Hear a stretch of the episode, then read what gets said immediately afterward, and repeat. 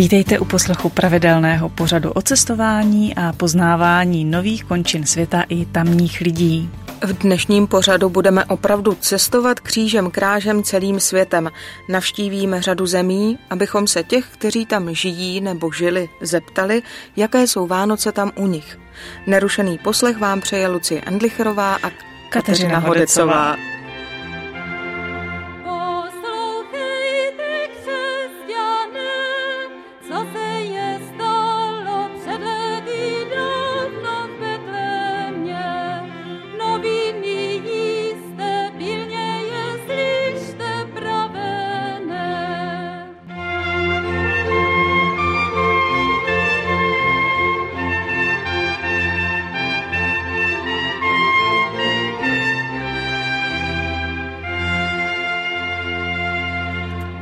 Dnes se nejprve podíváme společně do sluné Itálie. Tam tráví mnoho času Katka Holcrová z Vyškova a dokonce plánuje, že se tam přestěhuje. Ty jsi říkala, že jsi strávila ve Florencii i Vánoce. Čím jsou typické italské Vánoce? Mm, italské Vánoce se neliší až tak moc od těch uh, našich. Možná záleží hodně, kde je člověk stráví. Já jsem byla v rodině, která je původu uh, rumunská, ale už dlouho žijí v Itálii. A myslím si, že, že v té rodině zrovna ty Vánoce brali asi tak jako u nás většina českých rodin. Prostě je to svátek, je to příležitost, kdy můžete být doma, kdy se navaří na peče pro celou armádu, postaví se vánoční stromeček ten stromeček mi připadal až neuvěřitelně kýčovitý, jak byl přeplácaný. Pod to se naskládaly ještě takový ti dědové mrázové, což mi připadlo docela mimo. Nevěděla jsem, proč tam vůbec ten děda mráz je. Možná, no, oni tomu říkají Santa Claus, ale je to samozřejmě západní věc a tak jako se Santa Claus dostává k nám, tak se dostává i, i do Itálie. Ale nešly mi tam určité věci dohromady. Prostě přišla mi to taková směska zase tradičních uh, určitých prvků, které se daly dohromady a nikdo moc neřeší, proč to je nebo není. Ale rozhodně se hodně jí, hodně se, hodně se pije a hodně se vychází do ulic. To je pro Itale, pro Itali typické, že hodně vycházejí do ulic a dělají hodně takový ten randál i možná ve svátky, kdyby jsme řekli, že bychom měli být spíš ve stíšení a v přemítání. Eh, když se přehoupnu potom od, štědrého dne až na ten nový rok a na našeho Silvestra, eh, tam jsem se opravdu na Silvestra v ulicích bála, protože člověk neví, kde co může potkat, jakou střelu a koho co napadne, protože eh, v tu noc je všechno dovoleno a meze se vůbec nekladou takže je to opravdu nebezpečné.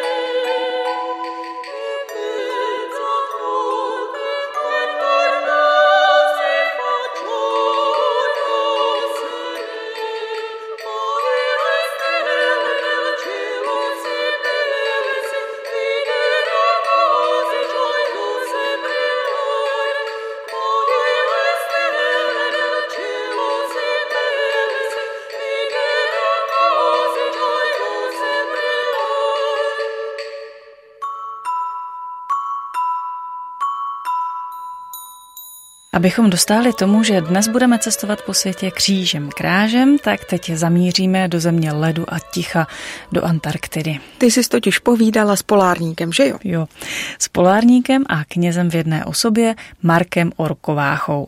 A zeptala jsem se ho, jak se vlastně slaví na Antarktidě. Pokud je nějaké výročí, tak eh, Konkrétní stanice svolá všechny ostatní polárníky, kteří mají volno, kteří se sjedou na danou stanici a oslavuje se. Takže takhle se oslavují třeba Vánoce, Nový rok, ale třeba taky narozeniny prezidenta, státní svátek země a podobně. Ono se říká, že od 60. rovnoběžky na jich přestávají platit politické a ekonomické zákony. To je na Antarktidě sympatický rys, že právě ta drsnost klimatu přece jenom ty lidi ještě dává dohromady. Pořád ještě zbližuje a všichni si jsou vědomi toho, že musí spolupracovat, aby, aby přežili.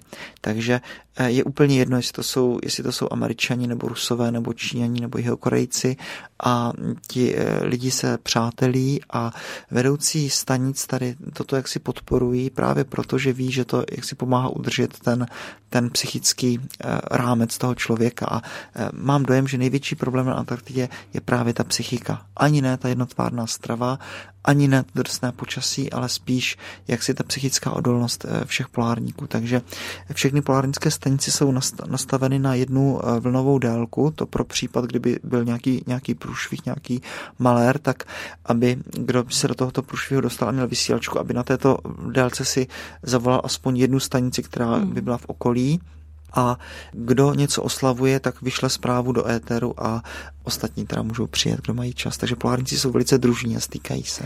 Působí mezi polárníky nějaký rozruch, že jsi kněz? No, rozruch ani, rozruch ani ne.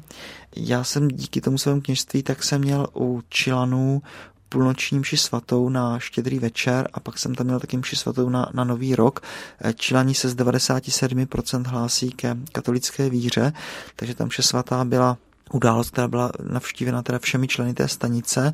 Eh, znovu je to zase událost, která člověka vytrhuje z té monotónie, takže eh, pro všechny je, je nejenom povinná, ale taky příjemná. Prostě jenom proto, že je to zase něco nového, zase nějaký nový, nový ten podnět. Čilani taky mimochodem mají na své stanici na Jižních Šetlandech kostel, je to nejjižnější kostel na světě. Eh, zvenku vypadá jako nějaká plechová bedna, což vlastně plechová bedna je, ale uvnitř je zařízený jako kterýkoliv kostelík skromný, třeba tady u nás na Moravě. A tak tam jsem měl půlnoční mši svatou, která byla pro mě eh, obrovským zážitkem. Čilani prokázali velikou trpělivost, protože, protože jsem kázal ve španělštině, což muselo pro ně být eh, rovněž velký zážitek. A po tady této mši svaté jsme měli krásnou štědrovečerní hostinu, kde se dávaly dárky. Členi se umí výborně bavit, jsou to málo naplat potomci Španělů a Indiánů, takže všichni umí hrát na kytaru a ta zábava eh, na večeři spočívala v tom, že po té, co jsme pojedli, tak, eh, tak se chopili kytar a společně jsme zpívali a hráli a spontánně se střídali eh, ti polárníci jeden vedle druhého a vykládali se vtipy a nikdo nebyl opilý, nikdo nebyl opilý a ta zábava byla mimořádně nostalgická, mimořádně pěkná. Ve tři ráno jsme končili a byli jsme všichni tak samozřejmě mírně nostalgičtí, protože manželky zůstaly na kontinentech samozřejmě, ale bylo to všechno velice, velice příjemný. Ty jako kněz musíš učit a my jako věřící tomu věříme, že Bůh je stále s námi na každém kroku. Každou událostí nás něco nového učí a, a někam vede. Jak ty si ten svůj pobyt na Antarktidě vnímal ze strany toho božího vedení? Ukázal ti tam něco nového? Naučil tě něco nového? Určitě ano. Jak už jsem zmínil, tak eh, Antarktida je, je opravdu jako klášter. Katolíci mají takový, takový zvyk, že jezdí, eh, pokud to jde, na takzvaná duchovní cvičení, exercicie, což je chvíle, kdy člověk má být zhruba týden v tichu a přichází tam takzvaný exercitátor, což může být kněz, ale to může být taky v podstatě kdokoliv. A ten za ten jeden den dává dvě nebo tři přednášky, které můžou nebo nemusí sloužit jaksi k inspiraci, k meditaci, k modlitbě. Je to takový ten surový materiál, o kterém ten člověk má přemýšlet. A takhle to se děje den co den eh, v průběhu zhruba jednoho týdne. Antarktida je toto. Podněty k přemýšlení nedává eh, člověk, ale samotná příroda. Svatý Augustin říká, že máme dvě knihy, které nám slouží k poznání Pána Boha. Jedno je Bible a druhá je kniha přírody. Druhá je kniha přírody. Takže ty impulzy k přemýšlení, k meditaci eh, tam dává vlastně samotná příroda. A já mám dojem, že Antarktida je, je skutečně místem, kde si člověk musí položit základní otázky o sobě, o smyslu svého života, o tom, co s tím životem bude dál, až se vrátím zpátky do, do toho kontinentu, protože je to místo, které člověk jakoby stopne najednou tam přestává tady ten všední běh věcí, kdy my nemáme čas se zastavit, nemáme čas o sobě přemýšlet, často nemáme čas na modlitbu, nemáme čas ty důležité věci si dát do pořádku. Tak Antarktida je právě eh, prostorem, který nám dává obrovské množství eh, místa, obrovské množství času na to, abych si tady tyhle věci jaksi uspořádal ve své mysli a abych až se zpátky vrátím tady do toho šíleného koloběhu té civilizace, tak abych eh, jak si v sobě si udržel ten vnitřní mír, jestli to mám říct takhle, takhle vznešení, ale ten antarktické ticho, abych si v sobě nesl jaksi dál i, i tady v České republice. Když padá sníh, je ticho bílé. Když padá sníh, tak postůj čistá chvíle. Když padá sníh, je plno prázdných ulicích.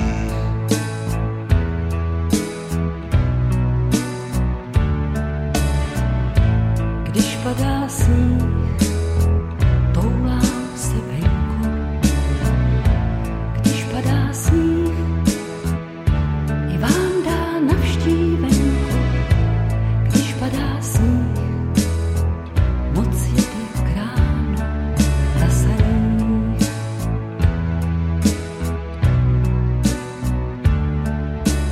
Tak už jsme se dnes ocitli v nejjižnější části světa i na jihu Evropy. Teď zamíříme na její východ. Odtamtud přišla do České republiky Angelika Šungerjuk. Olinko, jak u vás v Rusku slavíte Vánoce? Je, tak v Rusku Vánoce skoro se neslaví, protože komunisti to chtěli zakázat a skoro se jim to povedlo. A vždycky ten sváteční stůl a dárečky dávali z 31. prosince a pro mě to v podstatě byly Vánoce a půlku svého života myslel, já jsem si myslela, že to je v pořádku. A jak jste to tedy u vás dělali? No, my jsme to dělali tak, že prostě jsme to oslavili jako příchod nového roku a, a tím to končilo. Jenom ti pravoslavní věřící, eh, jako kteří chtěli dbát na tu tradici, tak to oslavovali 7. ledna, což teda u nás v rodině vůbec nekonalo. A kdy se dozvěděla o Vánocích jako takových, že existují? No tak když jsme e, nastěhovali se sem do České republiky, jsem se dozvěděla, že tady e, je to tradičně slaví se jinak a byla jsem překvapená, to u nás tak nebylo. A líbí se ti to, nebo se ti to nelíbí? No, mně se to líbilo, ale spíš jsem to brala jako tradici. Až potom jsem, co jsem uvěřila, tak potom to začalo mít nějaký jiný význam a smysl. Že to vlastně nejenom o oslavení svátku rodiny a dávání dárečku, že to má trošku jiný význam. A v dnešní době už v Rusku možná ten režim není tak přísný. Nevíš, jak to tam je teď? No teďka nevím, dřív to vůbec nebyl ani státní svátek, teďka opravdu nevím, ale uh, mně se líbí uh, ten ruský název pro Vánoce, vystihuje víc tu podstatu, to je Rožděstvo. To je v podstatě narození.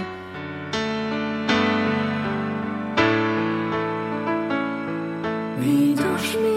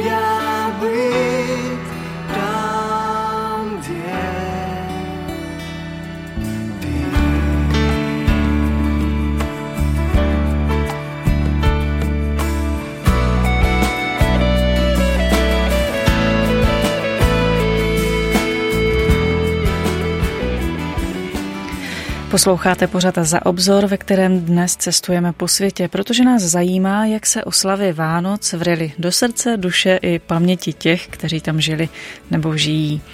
Byli jsme na východě, tak teď to otočíme zase na západ, do americké Indiány.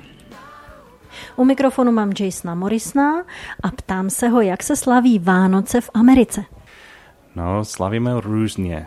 Například já jsem z Indiany, což je stát uprostřed Ameriky.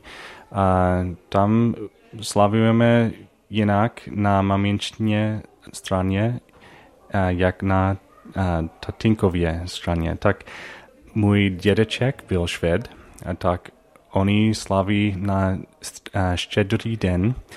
Já si vzpomínám, jak jsme tam jeli a, a všichni a, zpívali a tancovali a pak a, všichni byli brandy na zdraví i děti. No, tak když mi bylo jedenáct nebo co a můj a, dědeček chtěl, abych pil na zdraví, tak ale obvykle oslavujeme na, na Vánocích a, místo na středí, štědrý den.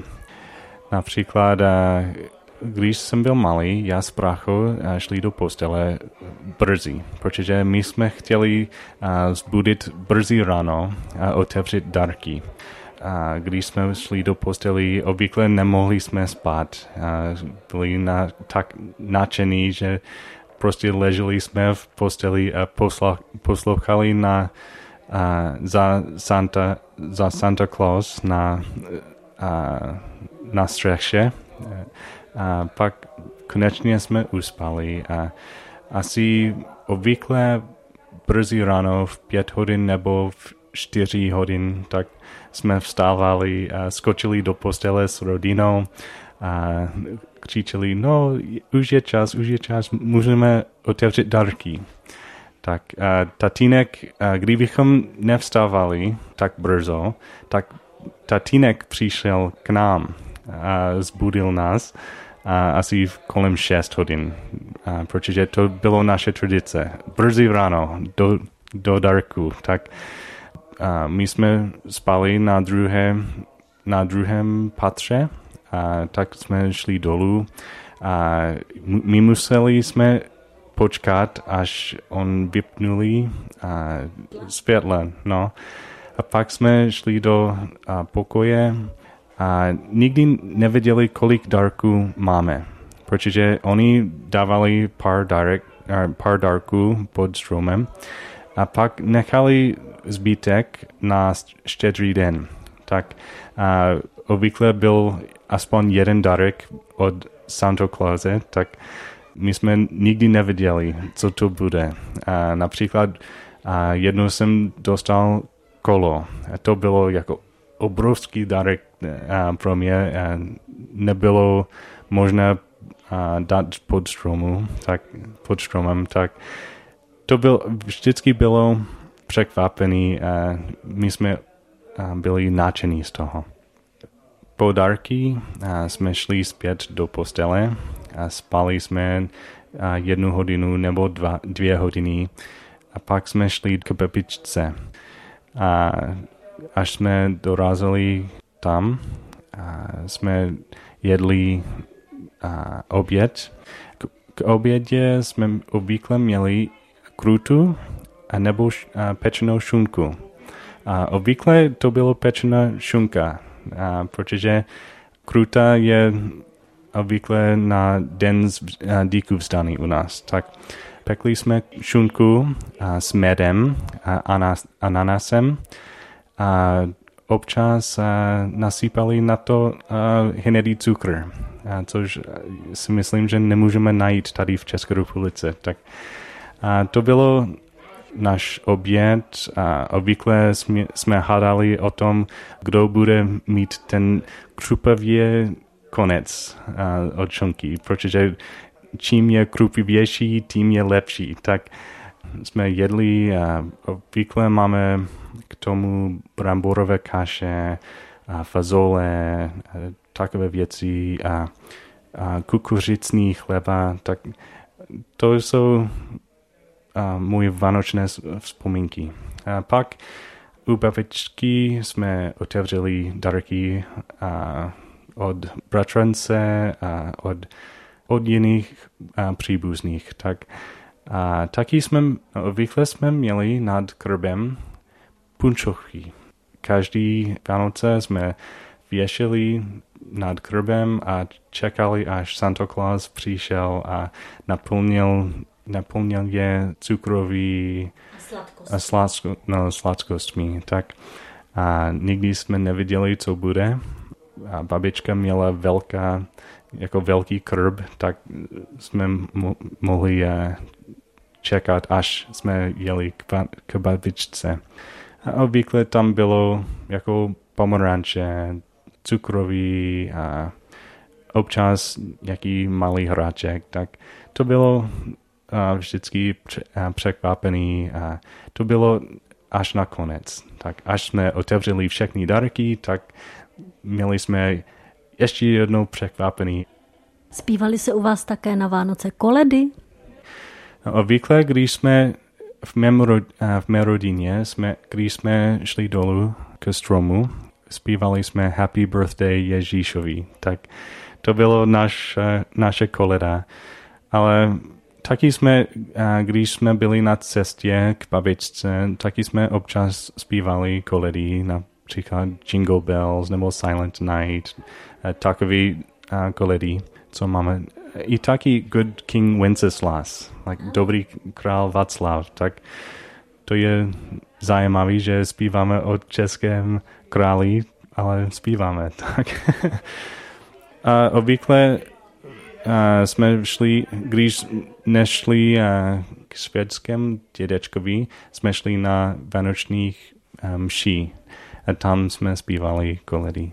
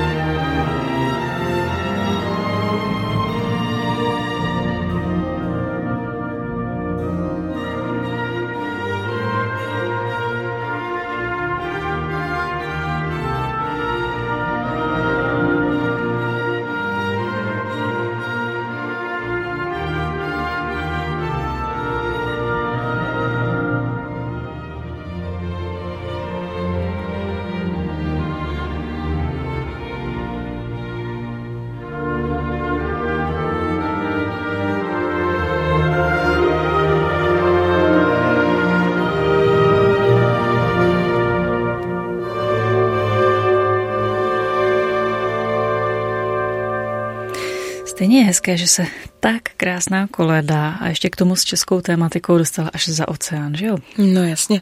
A je zajímavé, že se každý zabydlí v těch svých zvicích a tradicích a to jsou pak ty správné Vánoce. Proč se Prostě ať si každý, co chce, říká, k Vánocům patří sníh a kapr a brambolový salát. No, tak to by se třeba v Austrálii divili. Ostatně na to se můžeme přímo zeptat naší kolegyně Jitky Hovořákové. Jitko, ty jsi tam byla, jak jsi říkala, od října do května. Od listopadu. Od listopadu do května, no nicméně si tam strávila tedy Vánoce a Nový rok. Jak se u protinožců slaví tyto svátky? No úplně jinak než u nás v našem pásmu a v naší kultuře. A musím říct, že bylo to pro mě docela těžké období, jednak tím, že to byly první moje Vánoce, kdy jsem byla mimo rodinu, ale také jsem byla překvapená tím, kolik eh, věcí eh, a věmů jakoby potřebuju k tomu, abych si prožila jakoby ten vánoční pocit nebo toho, že jsou Vánoce. Tak jednak prosinec, leden, to, jsou, to je léto, že? takže nejteplejší měsíce. No jo, a my ovlivnění těmi ladovými obrázky. Tak, ano, přesně tak, ledové obrázky. A já pocházím tady z Valašska, takže u nás dost často ten sníh přes Vánoce je a opravdu mrzne a, a když jdeme na půlnoční bohoslužby, tak eh, venku mrzne kolikrát, až to praští nebo padá sníh a trubači troubí za kostelem na, na kopečku a teď se ty tóny linou údolím. Prostě je to opravdu ta naše romantika, všechno je tak, jak má být.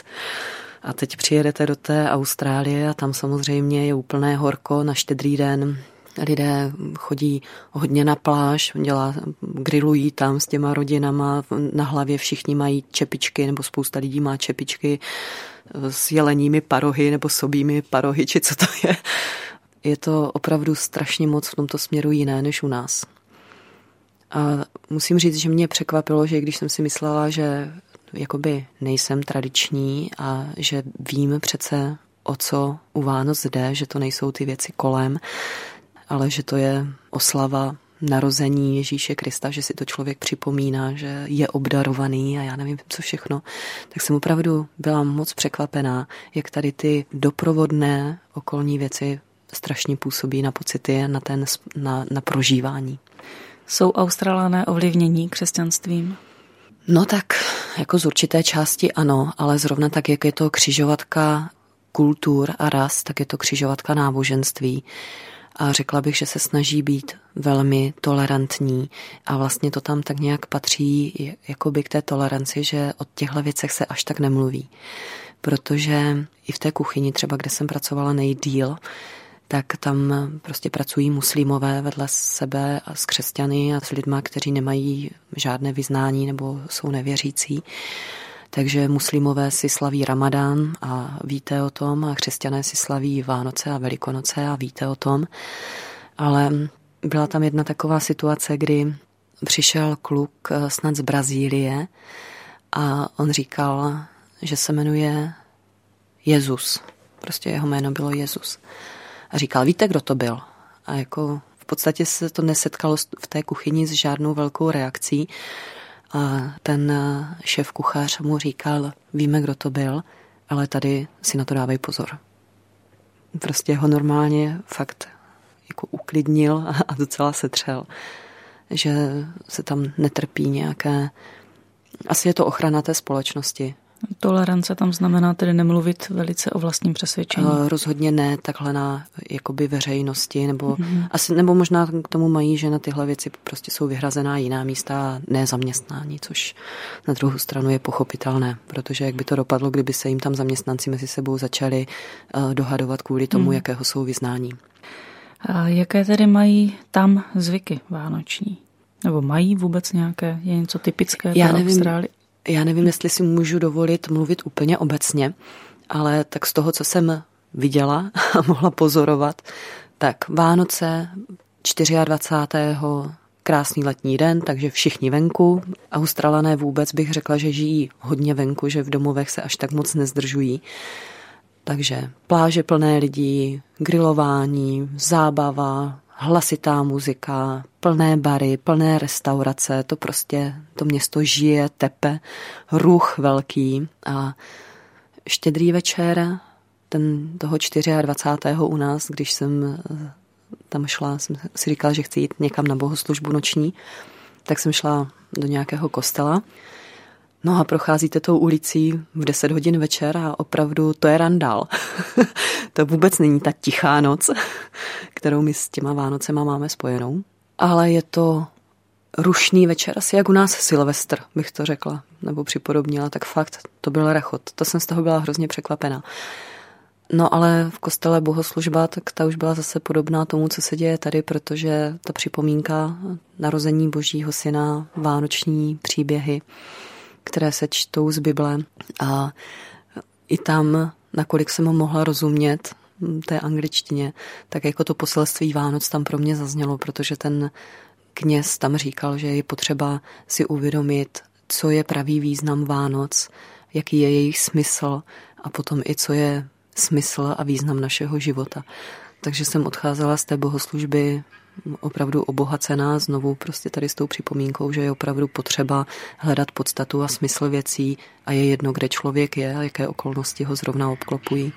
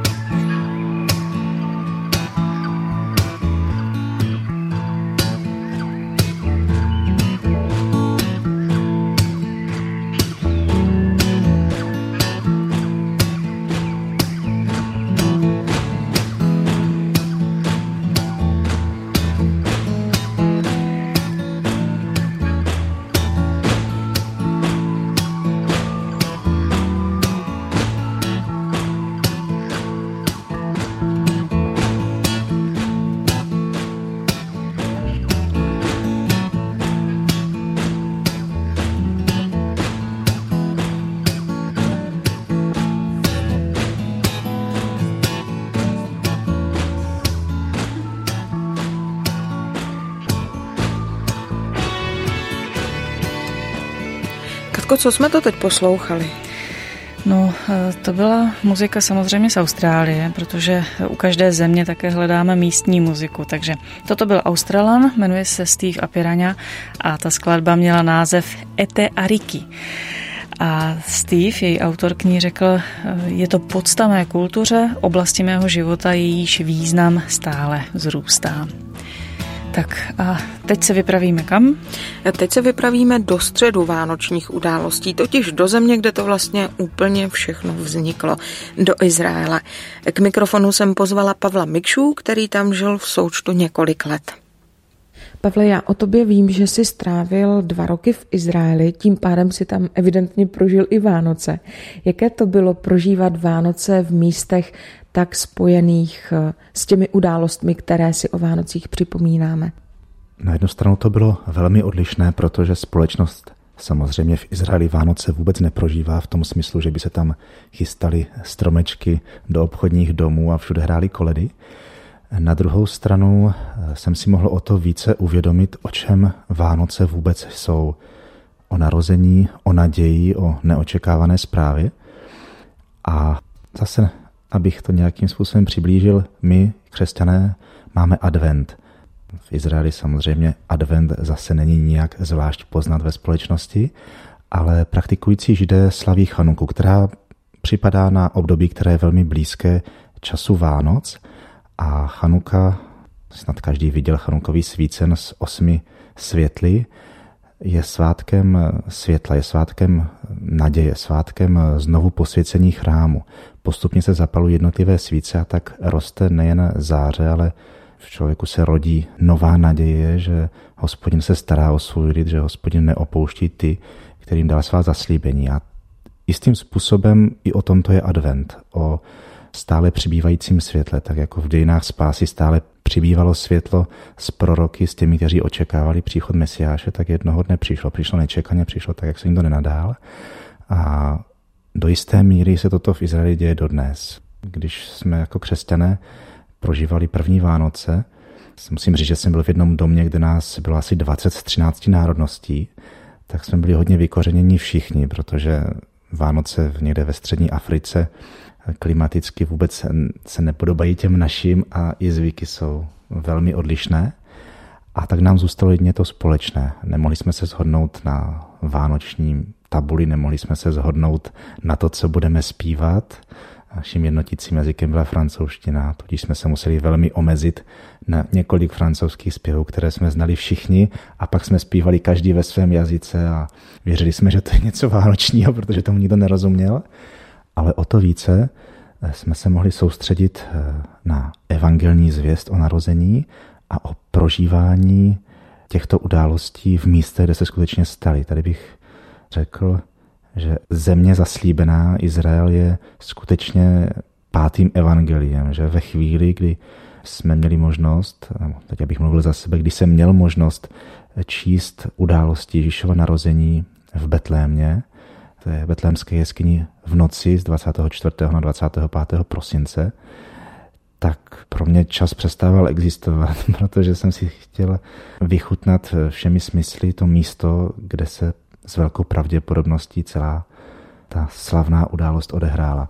Bylo to trošku zvláštní v tom, že v roce 2001, kdy jsem prožíval své první Vánoce v Izraeli, byl první rok té druhé velmi krvavé intifády a bylo velice málo poutníků v Betlémě.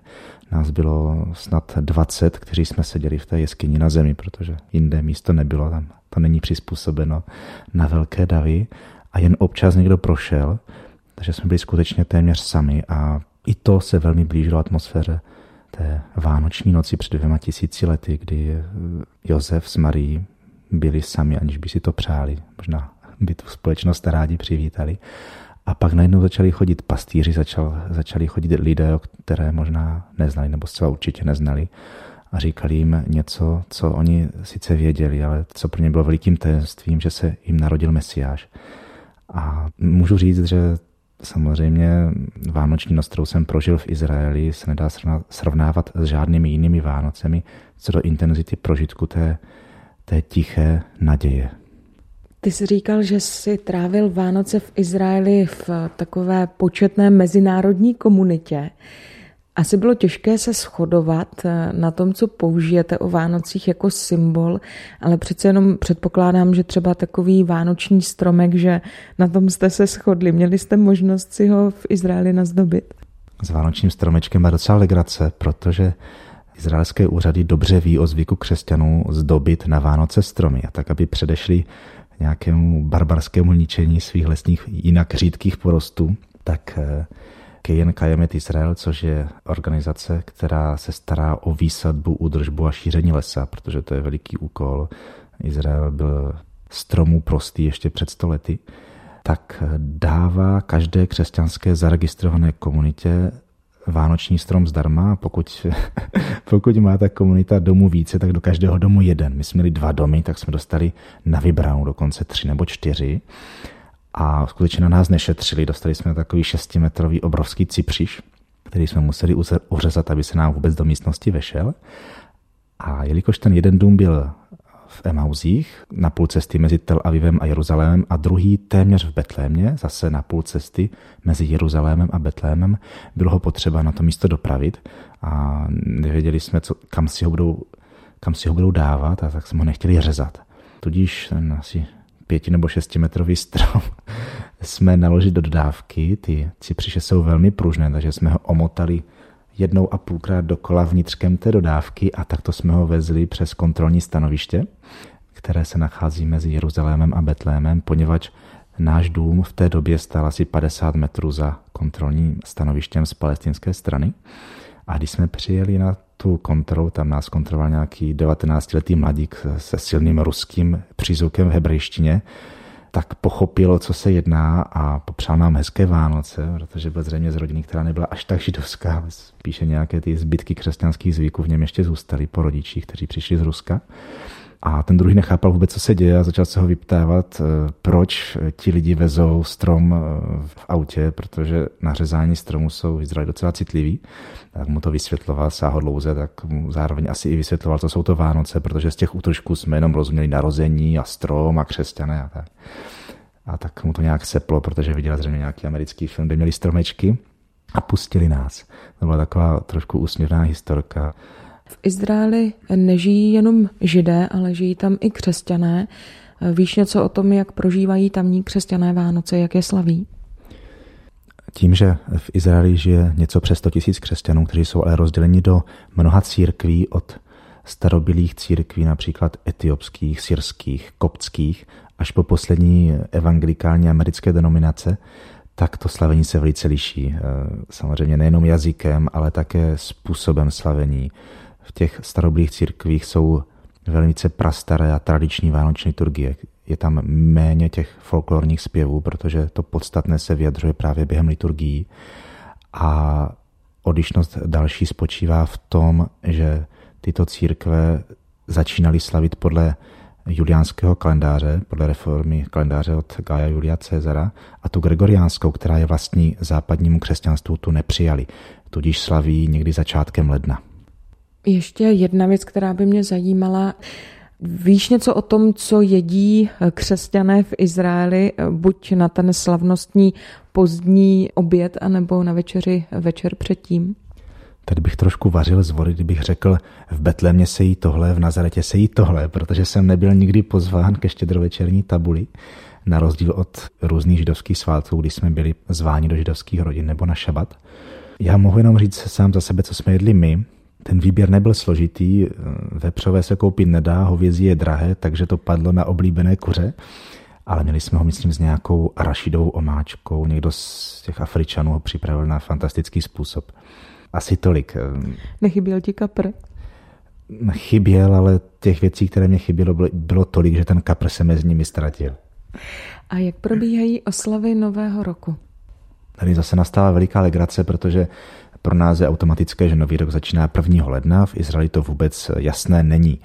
Židovský kalendář začíná na podzim, ten občanský začíná 1. ledna jako u nás, ale oni si přejí na podzim, takže toho 1. ledna příliš neřeší. U muslimů začíná nový rok také jindy, tam je to ještě více pohyblivé. A u křesťanů to taky není až tak jasné, protože například koptové mají svůj vlastní kalendář, takže jim začíná nový rok, když jim to připadá. Jak jsem už říkal, starobylé církve slaví podle juliánského kalendáře, tudíž mají prvního první taky někde jindy a až tolik to zase nevyhrocují ty oslavy, jak my jsme zvyklí. Ale co je zajímavé a co bych možná zmínil, když jsme měli nějaké židovské přátelé na návštěvě u nás, byla to naše učitelka hebrejštiny, tak eh, se pozastavovala nad tím, jestli jsme si uvědomili, že nový rok, ten občanský, který se počítá od narození Krista, začíná na obřezání Ježíšovo, že to je osmý den. Myslím, že to je věc, která v církvi často pozapomenutá, protože už jsme ztratili smysl pro to, co to znamená obřízka, nebo co to znamenalo obřízka pro člověka náležejícího k Izraeli, nebo stále ještě znamená. Je to chvíle, kdy ten malý človíček je oficiálně přijat za člena izraelského národního společenství, ale také dostává jméno, kdy přes začíná být plně člověkem nejenom narozením, ale také tím přijetím do boží obce. A mě to tehdy velice upoutalo, že celý rok se počítá podle toho, kdy Ježíš byl podle židovského zvyku, židovského zákona přijat za syna Božího. Ruach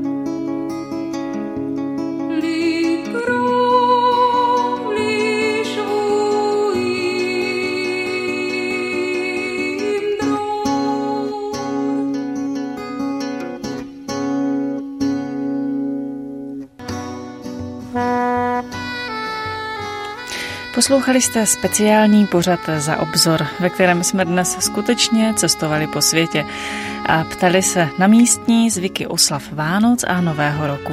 Je zajímavé sledovat ty druhé a zkoumat, proč co dělají, ale to nejdůležitější je, abychom věděli, proč co děláme my. No a tak vám přejeme, abyste měli vytrvalost a odhodlání přicházet věcem na kloup a ptát se tak dlouho, až dostanete skutečné odpovědi. V Bibli je přesně k tomu jeden důležitý verš. Bůh v něm říká, volej ke mně a odpovím ti. Hmm. A jinde je taky psáno, tlučte a bude vám otevřeno. Hledejte a naleznete. A to je pro dnešek všechno. Na vzniku pořadu spolupracovala Lenka Malinová. S výše zmíněným přáním se od mikrofonu vloučí Lucie Endlicherová a Kateřina Hodecová.